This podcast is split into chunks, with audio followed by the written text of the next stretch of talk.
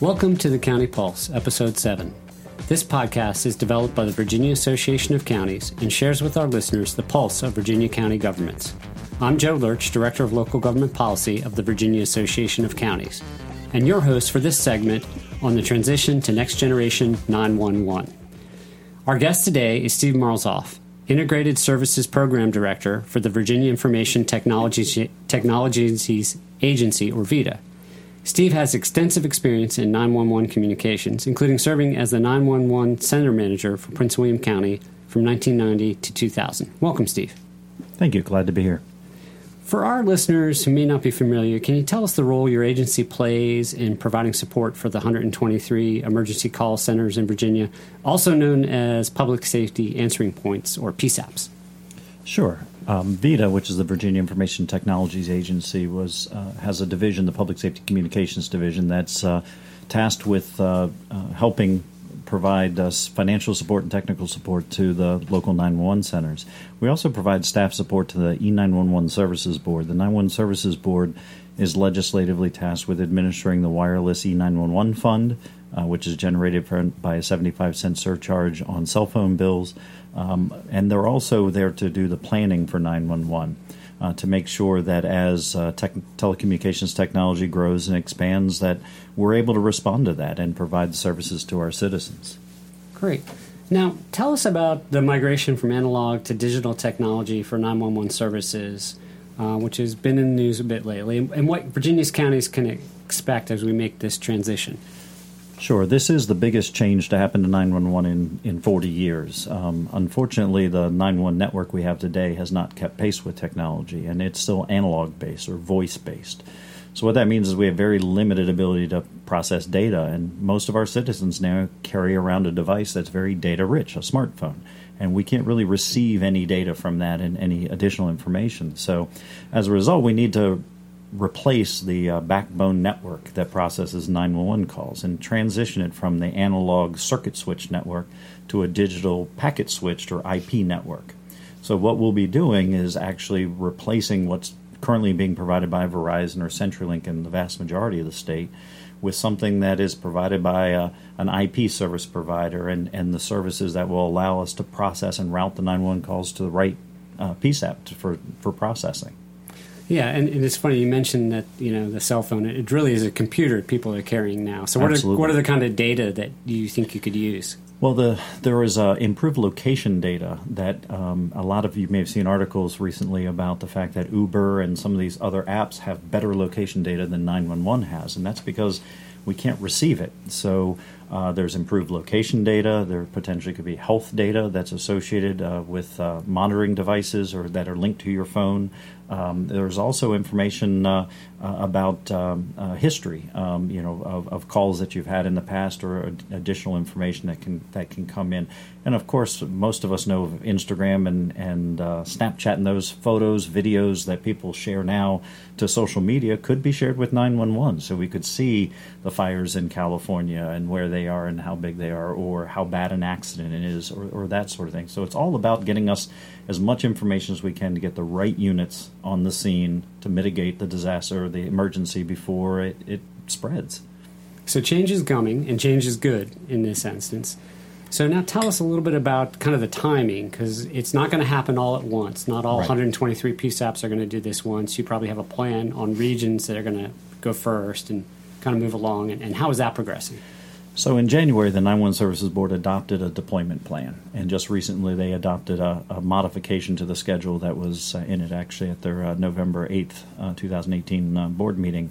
Um, but essentially, it looks at doing the most populous areas first, and then deploying based on uh, the uh, the individual 911 networks. We actually don't have one 911 network currently. We have nine and uh, some of them are kind of small with only eight or ten uh, PSAPs connected to them. Some of them, the largest is the one in the Richmond area that has 32 uh, 911 centers connected to it. But what we're going to essentially do is the plan is is after Northern Virginia, who's kind of leading uh, the, the, the process, we're going to start in the east in the Tidewater and move west, and we're going to start the middle of uh, calendar 19 in July of uh, 2019 and we're going to progress west and, and hopefully finish by December of 2021. So that's the schedule, and, and, of course, I understand too. There was legislation last year uh, that I think Verizon wanted to say, "Hey, let's have a date certain," which I think is what 2023. So we're even going faster than that. Uh, correct, and, and the reason for wanting to, uh, to, to put that date certain is they're still maintaining this old analog network uh, to support 911 and they wanted to have a date certain to be able to say, okay, everybody in 9-1 at least has to be off of it by the by that date. So it gives them some some certainty. But um, we don't want to be the last group on the on the network. We want to be able to migrate off as quickly as we can, and, and we think realistically it can be done by December of 2021.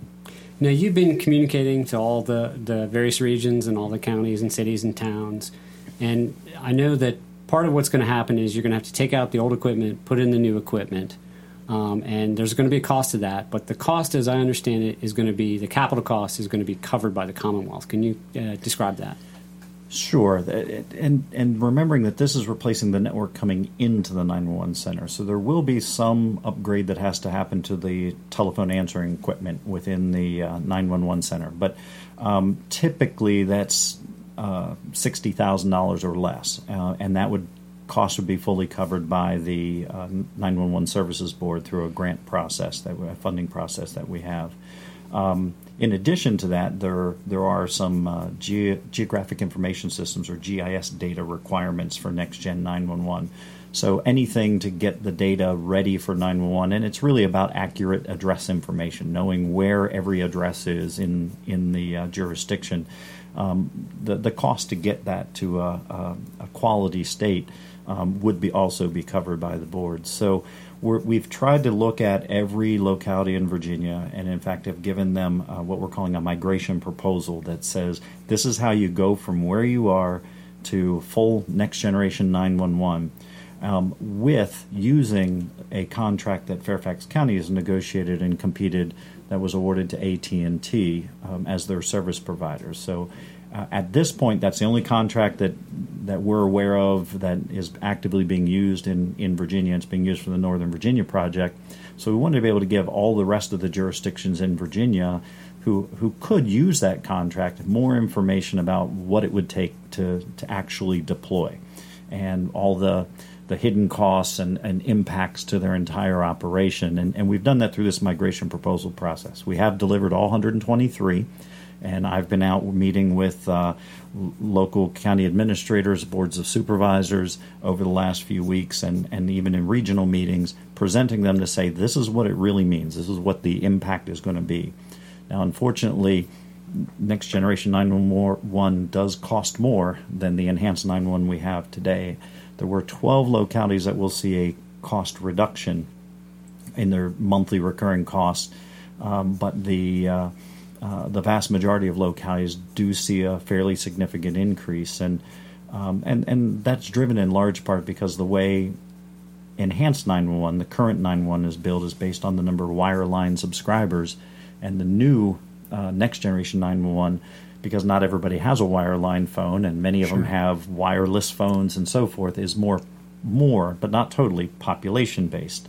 So we're seeing some shifting in the cost, and there's also a minimum cost to establish the IP connectivity uh, into every 911 center. So we are seeing some cost increases now. The 911 Services Board, since localities haven't had time to plan for that, are trying or are committed to providing 24 months of the increase in costs. So, whatever a locality pays Verizon or CenturyLink today would be the amount that they would continue to pay for 24 months after they deploy the next gen service. And that's true regardless of whether they deploy AT&T or some other solution because ultimately it is their choice. Now, and, and these recurring monthly costs, you got those, as I understand, from doing a bit of data outreach or survey from the PSAPs. And you think that those those estimates may change over time? So there's two pieces to figuring out what that delta is from what they pay today to what they will pay tomorrow. The first is getting from the locality what that cost they pay today, and um, bluntly, that's been more of a challenge than we expected. Um, we've had some localities who have estimated what they think they pay. Um, but actually reading one of those bills that they get from Verizon or CenturyLink has, has been a bit of a challenge to make sure we can identify what is truly just 911 and not what's radio or some some other type of uh, of circuit that they're getting.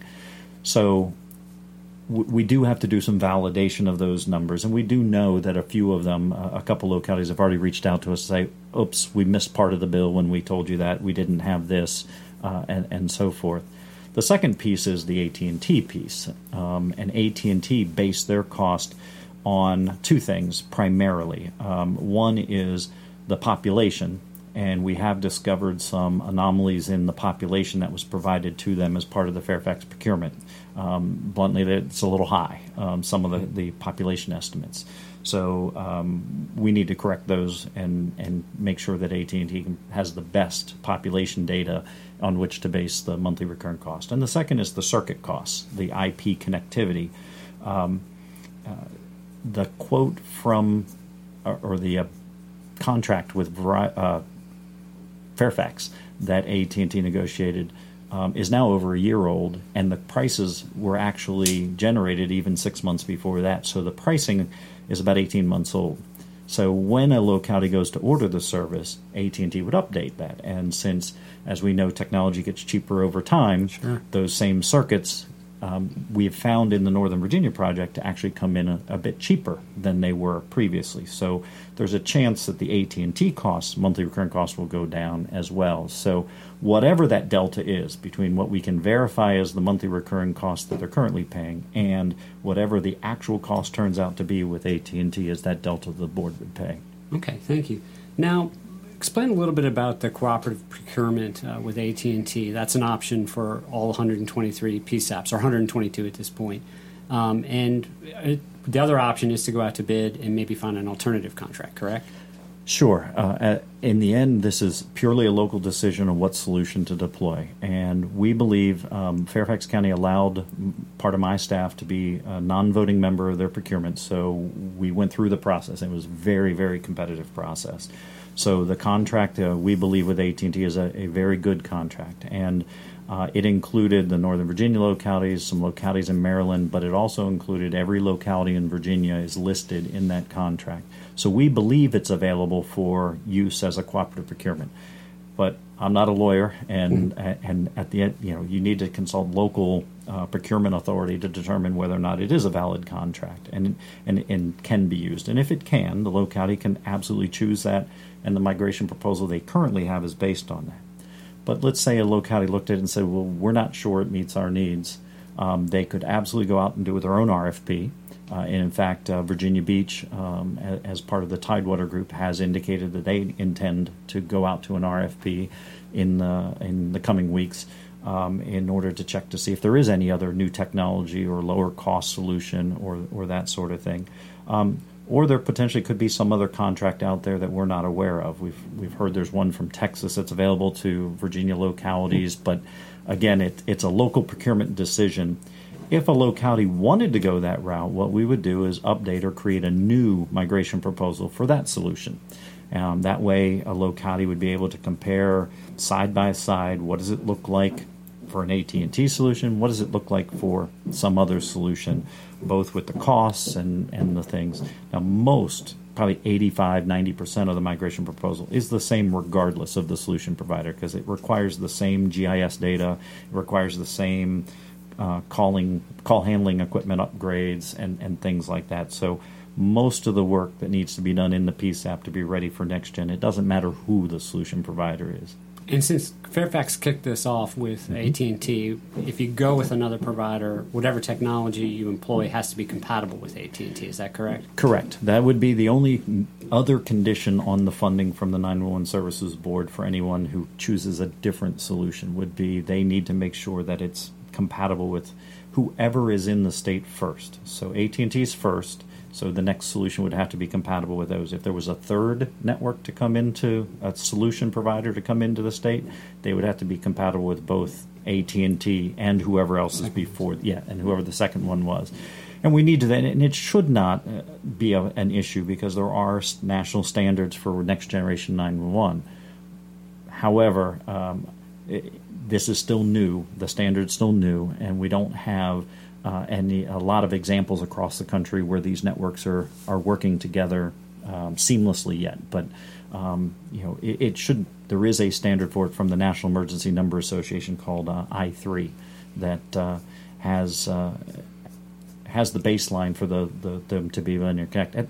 What we really expect this to be is that there will be more than one network in Virginia, and it'll be a lot like the internet. We talk about the internet as if it's one thing, but it's not really. It's thousands of networks interconnected, and, and next generation 911 will be the same way. It'll be hopefully not thousands, but several networks interconnected. Because even if we all selected AT and T in Virginia, we're going to have to interconnect to West Virginia, Kentucky, Tennessee, North Carolina, Maryland, and the District of Columbia, and and North Carolina and Tennessee have signed with AT and T, but but uh, West Virginia and Kentucky have not. So you know, we're going to have to figure out nationally how we interconnect these systems.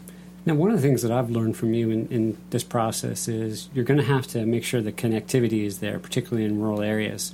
So there's going to be, I guess, a, a certain amount of, of fiber that needs to be laid to get to some of these call centers. Could you explain that a little? Sure. In order to guarantee uh, five nines of availability, which is 99.999% uh, uptime, which is no more than five minutes of downtime per year, um, AT&T has specified that they want to have diverse connectivity, two paths different that don't touch each other um, into the PSAP uh, from their network eh, all the way into to the 911 center and into the equipment um, since AT&T doesn't have a local presence in a lot of these places, and we're talking about AT&T, the telephone company, not AT&T Wireless. There are two different entities uh, for the purposes of, of this. So we're talking about the telephone company part. They contract with either CenturyLink or Verizon to provide that last mile of connectivity. Mm-hmm. So what they've asked for is separate, diverse fiber connections into every PSAP in Virginia. Now there were a handful where it's just not available. Um, it, it, and they, we are looking at other options for them, but for the vast majority, all of that, all but about ten, um, there is a diverse fiber capability. Now, for some, it's not an insignificant task. Um, the, the the one we've been using as an example, who has actually uh, made a, a, request, a funding request to the board, is Mathews County, and Mathews County, it's going to require about six miles of fiber to be mm-hmm. laid um, uh, and installed by Verizon uh, at a cost of about $1.8 million. And uh, because of the importance of 911, uh, you know, we're committed to, to doing that. We are going to look at other options that might be available as well.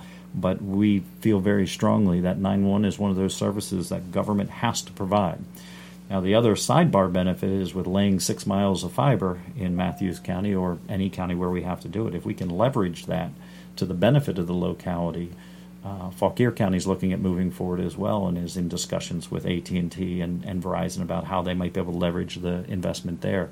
Um, you know, it just makes sense. It's it's. So you're talking about maybe extra strands of fiber, so kind of a dig once or you know hang hang once policy. A- absolutely, uh, and that way you can take advantage of maybe getting the work done at the same time, so you don't have to trench twice. You're trenching once, and, exactly, and and being able to to install. So we really do see some benefit with this, and and probably the biggest benefit, of course, is to 911 to make sure that that service is always there and always ready.